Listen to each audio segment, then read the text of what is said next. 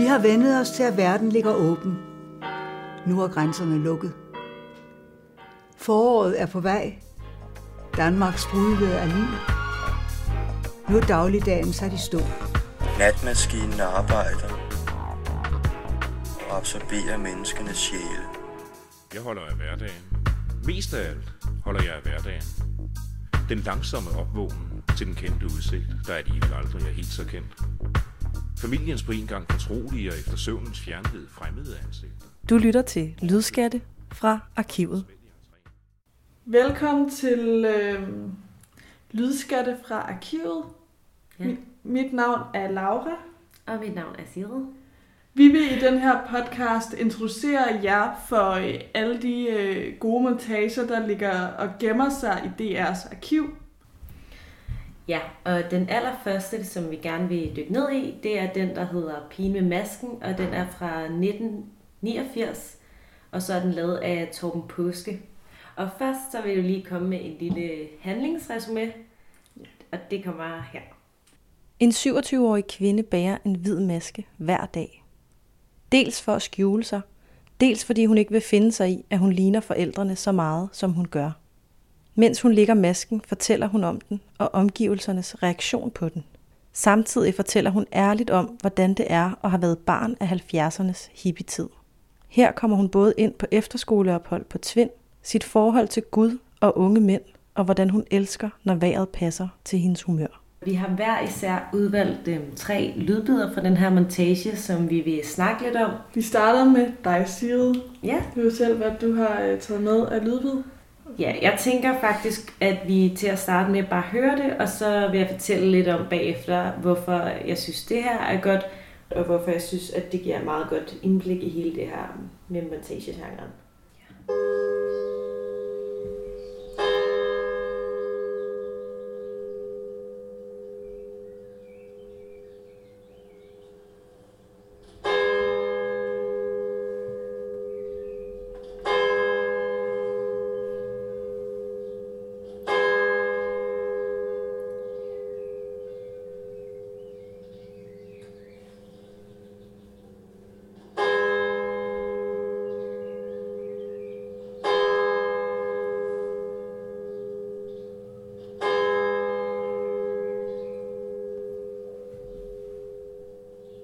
Der er nogen i ejendommen, der er irriteret over kirkeklokkerne.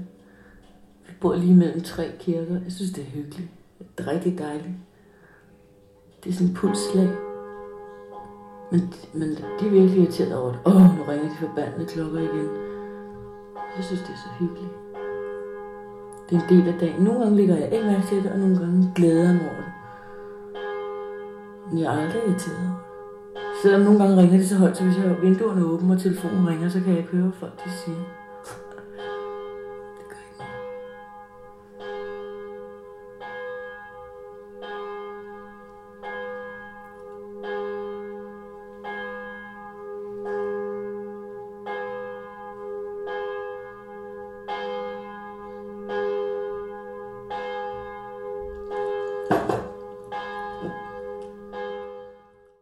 Grunden til, at jeg har valgt det her, det ligger ret tidligt i montagen.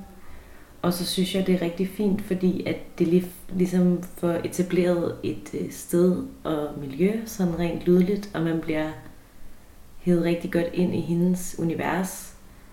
Øhm, det her med, at man hører kirkeklokkerne først, det sætter billeder i ens hoved. Men de referencerammer, som man selv har i forhold til det her med kirkeklokker, øhm, og hvad det minder en om.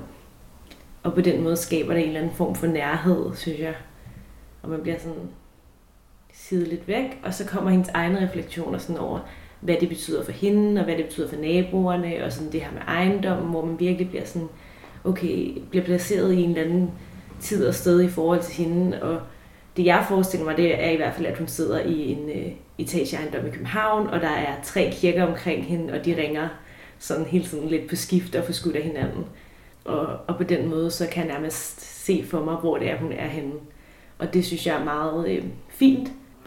Jeg synes også, at øh, det, at man ikke kun hører øh, kirkeklokkerne sådan bare ringe tre gange, for, fordi det kunne man også sagtens have gjort. Man godt bare have lavet det ringe sådan ding, ding, ding. Og det kunne også have været med til at sætte en scene, hvor øh, hun er henne, men, men det, at, at det sådan får lov til at fylde så meget, det øh, er med til, at man ligesom man bliver totalt fokuseret på, hvad der skal ske, og man får sådan en form for ro. Øhm, Ja, også det der med, at man så har en ro til at tænke over og give sig selv billeder i hovedet. Altså man har tiden ja. til det. Fordi hvis det kun havde været tre, og så var hun begyndt at snakke, så havde man som lytter måske i høj, højere grad siddet og sådan blevet reddet ind i det, det miljø og den verden, hun er i, frem for at danne sig sine egne billeder. Ja.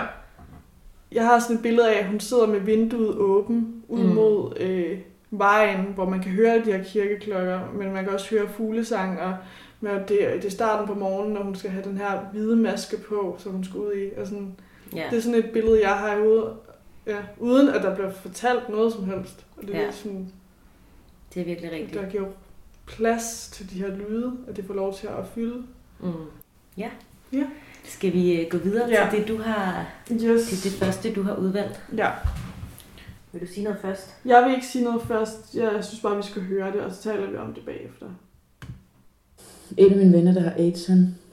Ja, det er simpelthen moderne, ikke? En af mine venner, der har AIDS, det lyder skide godt, ikke? Ligesom sådan en af mine venner, der er boligdesigner, men det er altså ikke på den måde. Det er faktisk ret forfærdeligt. Men øhm, han ringede til mig en dag, hvor han havde 42 i feber. Han var virkelig syg, og spurgte, om jeg ikke kom ud til ham. Nå, så snakkede jeg med ham, så sagde han, om jeg ikke kunne lave en begravelsesang til ham, fordi jeg har lavet en, en slags salme eller sådan noget til nogle konfirmander. Og så sagde jeg, at det kunne jeg ikke, fordi hvis han døde, så synes jeg ikke, der var nogen trøst. Og sådan var det i kristendommen, der, eller i salmer, der skulle være en trøst og noget at se frem til. Så det kunne jeg ikke. Så passede jeg ham, og jeg sov der om natten, og så tog jeg hjem næste morgen. Og så da jeg gik op her, for hver eneste sal, der skrev jeg et vers. Det kom bare. Og så ringede jeg til min ven, der er syg, så sagde jeg, nu har jeg din sang. Så sagde han, du var lidt hurtig med leveringstiden, og så grinede vi lidt af det. Vi nødt til at lave sjov. Og så spurgte jeg, om han ville høre den, så tog jeg ud til ham. Og så sad vi og sang den. Og selvfølgelig kunne vi ikke lade være at få sådan meget rørt. Og, ja. Men nu har vi vendt os til, når vi er sammen, og hvis vi spiser en god middag, og vi sådan, så står og vasker op bagefter, så står vi og synger den i vilde sky. Og vi er ret glade for den. Og jeg synger den tit, når jeg er i godt humør. Skal jeg synge bare? Så jeg lige hoste.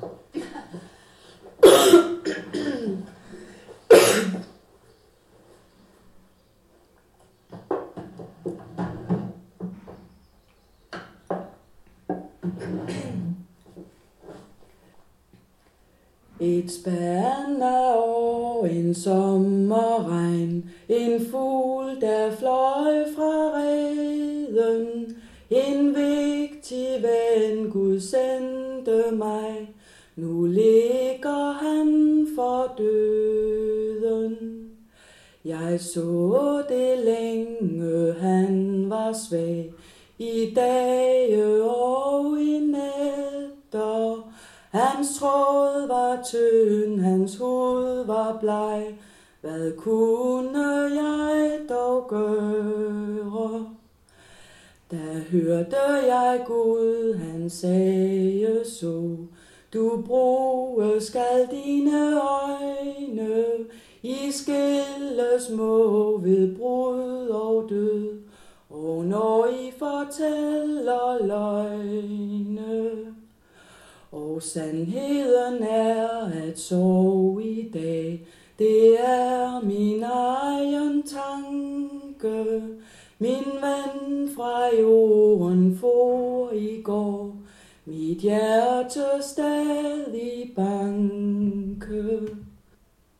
Det her klip, det kan sådan flere forskellige ting.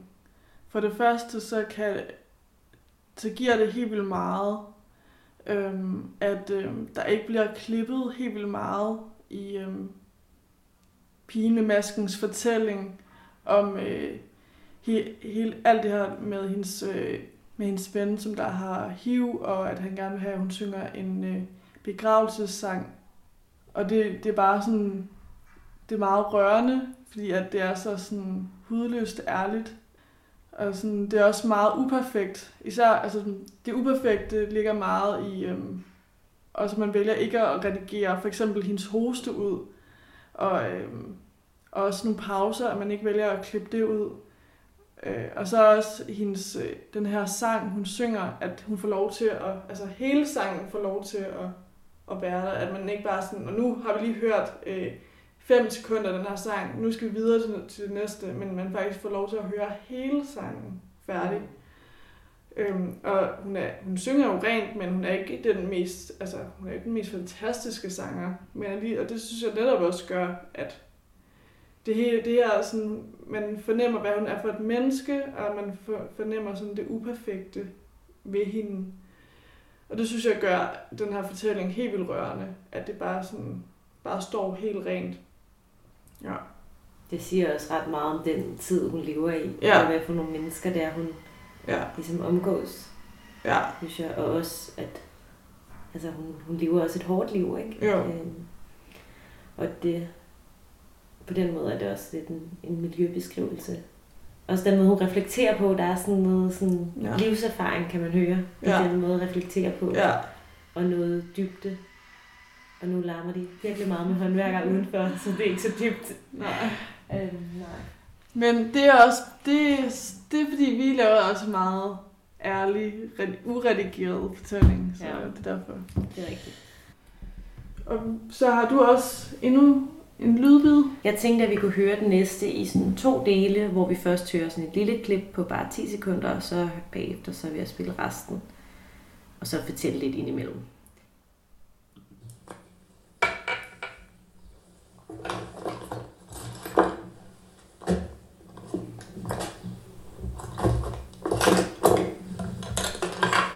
Det var det første, og øh, jeg synes, det er meget fint, fordi at her bruger man bare 10 sekunder på ligesom at høre, at hun rasler med et eller andet, og man ved jo ikke rigtigt, hvad det er, men det billede, jeg i hvert fald får i mit hoved, det er, at hun sidder med sin make punkt ved sin, det bord, som hun normalt sidder og plejer at lægge sin maske ved, og sidder hun der og roder og prøver at finde frem til, hvad er det, hun skal bruge nu, og hvor ligger det henne, og, og det på en eller anden måde giver de her billeder i hovedet, som jeg også snakkede om, og øh, hvordan lyden både kan skabe en ramme for sådan en refleksion i ens eget hoved, men også en ramme i forhold til den fortælling, man er en del af, når man lytter til det her. Nu vil jeg så spille det næste, som ligger i forlængelse af det her. Og så pudrer mig, så bliver jeg nødt til lige at male øjenvipperne igen, for ellers så bliver de vildt. Det ser ud som om jeg har stukket dem ned i en mil. Mm. Og det gælder også om, at jeg kan lave øjnene for runde. Det gør jeg nogle gange. Så, så er det kommer til at ligne den der klovn. Det skal være sådan.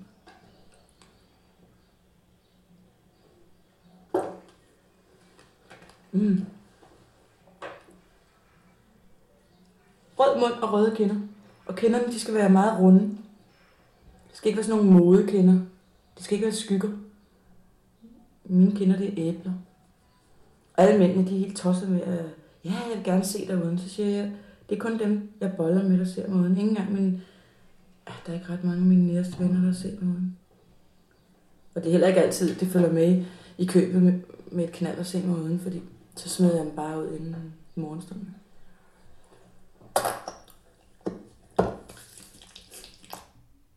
Grunden til, at jeg har valgt at spille lige det det er, fordi jeg synes, det er...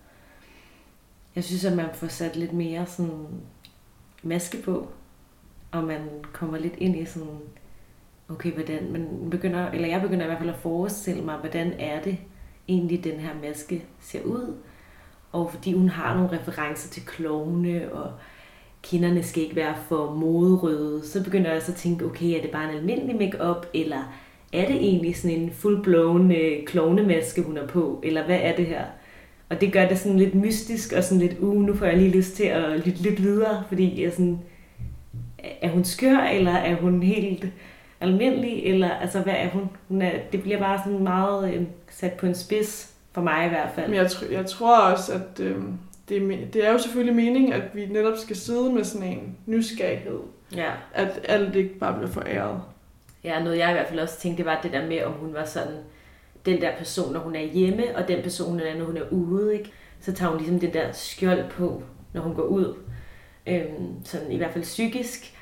Og så har hun ligesom det der skjold væk, når hun er derhjemme. Og også det, hun snakker om med de der mænd, dem hun boller med, der får lov at se hende ude, men der er ikke alle, der får lov at se hende ude, og hvad er det egentlig, det handler om? Og, og der synes jeg også, at jeg i hvert fald får det sådan, at jeg føler, jeg kommer enormt tæt på hende. For hvis det er en maske, så føler jeg nærmest, at jeg har set hende uden den, fordi hun sidder og ligger masken, mens vi er sammen med hende.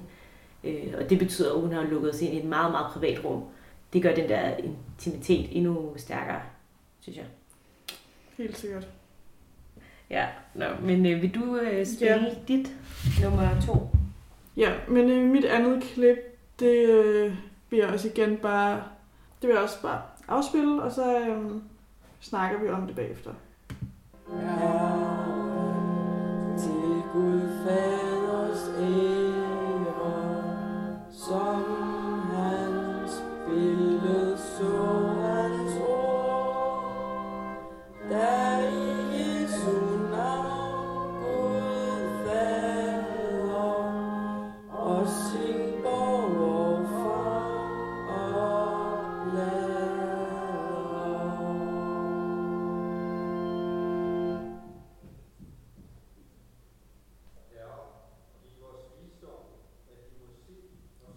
Når da jeg var 14 år gammel, blev jeg sendt til Tvind. Det var ikke noget, jeg selv bestemte. Det var noget, de voksne syntes var en god idé. I hvert fald min mor. Og dengang, der var det virkelig et, et flot sted at gå til. Det var, det var fantastisk. Jeg blev også selv grebet af stemningen. Der blev arrangeret så meget. Altså pludselig ringede fællesmødeklokken, og så kom vi over i fællesmødesalen. Vi var 120 elever på efterskolen, og jeg var 14 år gammel. Så ringede fællesmødeklokken, og så skulle alle ud og tømme en gulerodsmark. Og det var ikke kun de 120 efterskoleelever, det var dem fra det nødvendige seminarium, og det var dem fra højskolen, altså den voksne højskole. Og så var der også børnekurset. Altså vi var vel en 600-700 mennesker, mindst. Og vi på, jeg tror en halv time, tømte vi en guldrodsmark. Jamen den var altså 16 eller sådan noget. Det var, vi hæv bare guldrød op. Det var fantastisk sammenhold. Og det, bliver, det smitter altså. Det var fantastisk. Så sang vi lige et par sange om Afghanistan og sådan noget. Jeg anede ikke, hvor Afghanistan lå hen, eller hvad det var for noget. Men det var altså, det fungerede fint. Jeg synes, det kan noget med øh, først og fremmest overgangen fra øh, kirkerummet, hvor øh, pigen med masken, hun sidder og, og synger med sådan i meget højt på sådan en øh, kirkesalme. Og så går det sådan, det med, at det går over i, at hun begynder at fortælle om, dengang hun gik på Tvind efter skolen. Så den her sådan... Kontrast, den her kan kont- sige det? det giver en, ja, det giver nok en kontrast. Men det, man forbinder, eller jeg forbinder i hvert fald heller ikke tvind med sådan øh, kirkesalmer og, og kirkesang nødvendigvis. Det kan være, det er en anden form for fællessang, men, Ja. men ikke sådan med, med kirkesang, og det er også nok der, der også ligger en kontrast.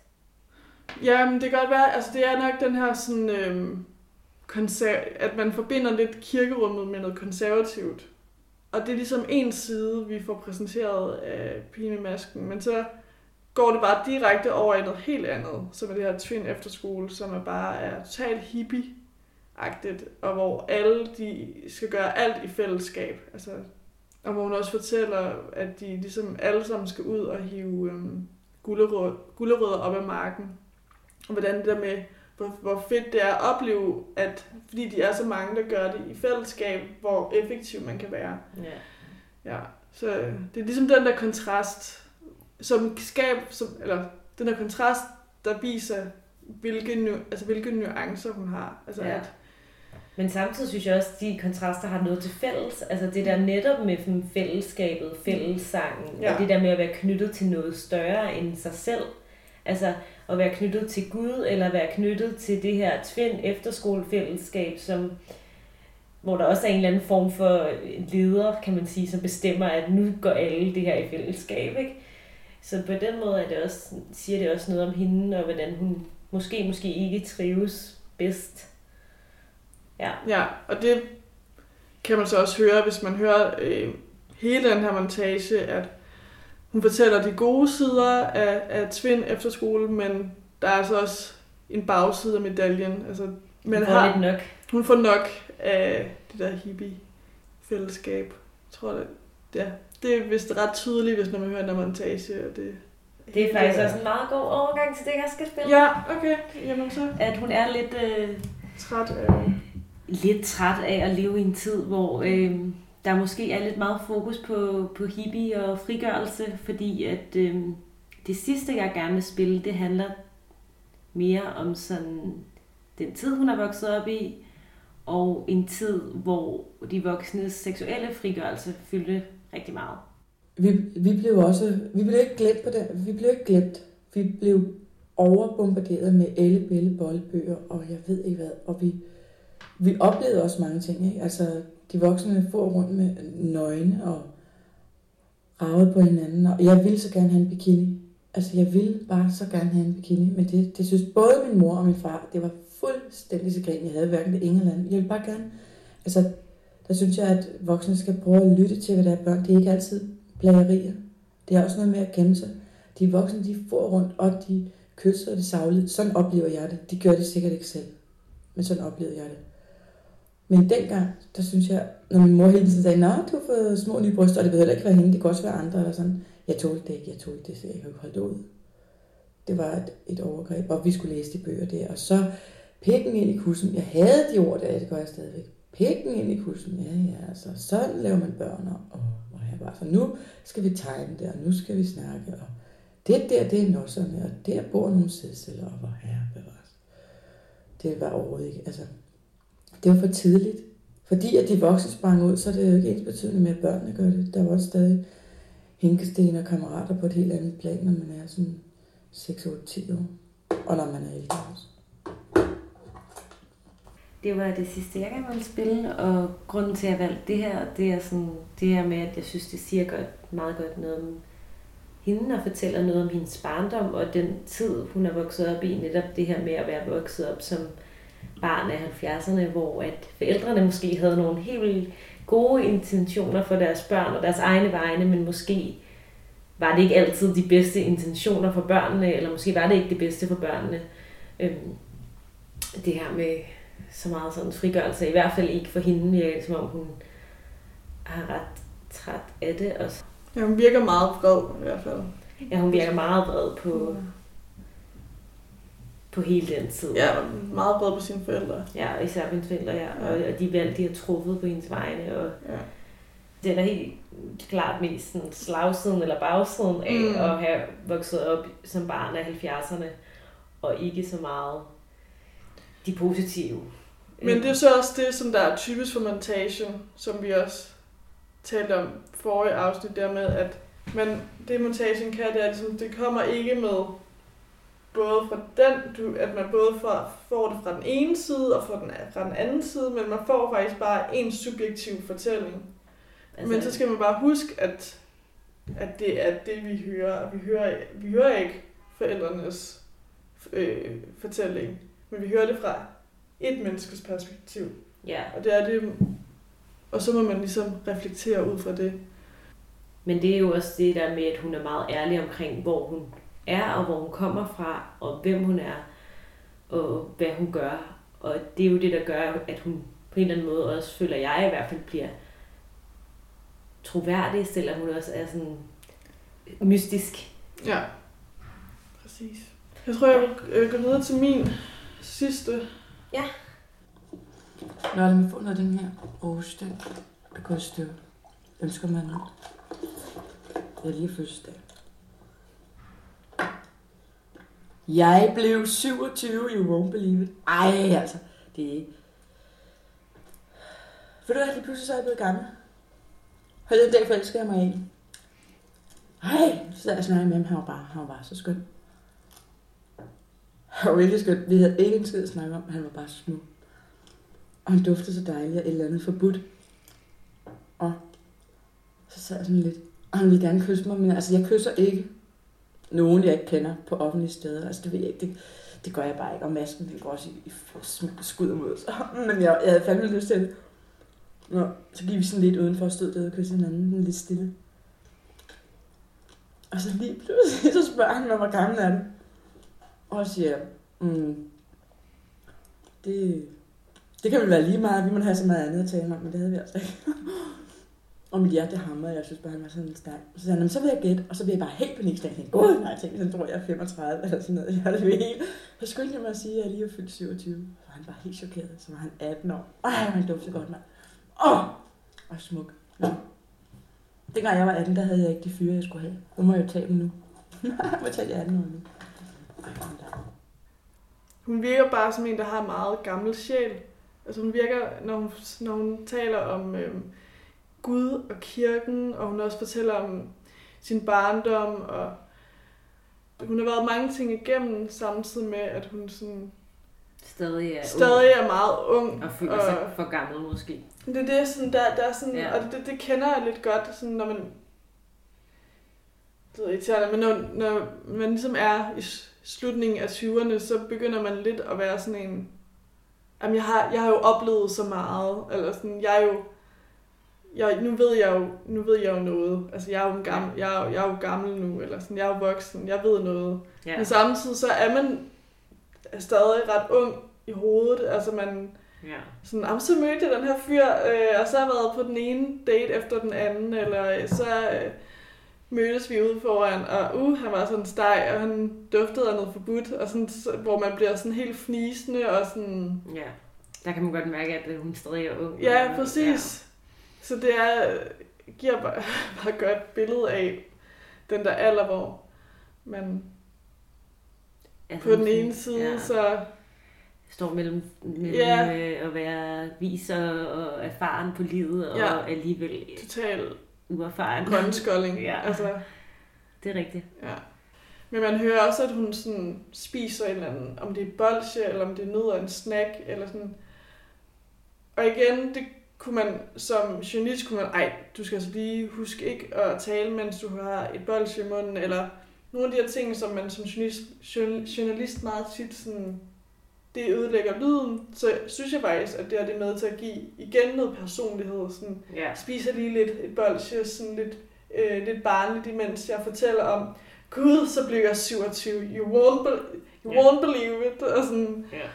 Det Hun får også lidt sådan en anden stemme, når hun har det der i munden. Ja. Og, og det, det, det tilføjer sådan endnu et lag til den der, øh, man bliver hævet lidt i, i hendes mere sådan unge jeg. Ja. Altså fordi hun sådan, så hun den der i munden, og så er hun lidt Ja, ja. flint, nisende, Ja, og ja. så har hun også lidt en anden stemme øh, med det der i munden. Og, og man får både, jeg synes, man får, kommer ind i to universer egentlig, også i det her klip, man kommer ind i det univers, hvor hun er der og sidder med det her i munden, og fortæller det til den person, hun sidder overfor. Og så er der det der rum med ham fyren, og jeg forestiller mig caféen, og de står derude, og han spørger om det, det er, øh, hvor gammel er du? Og hun er sådan, fuck, hvad skal jeg, nu skal jeg svare et eller andet, og det troede jeg ikke, vi skulle snakke om det her, men vi har ikke andet at snakke om, og okay, fuck mand, nu skal jeg finde, jamen jeg er lige fyldt 27, okay, det er fint. Jeg er stadig Ej.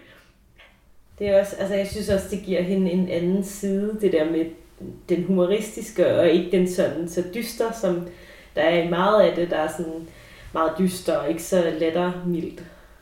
Ja, præcis. Det gør også lidt, at vi er lidt sådan, ah, det skal nok gå.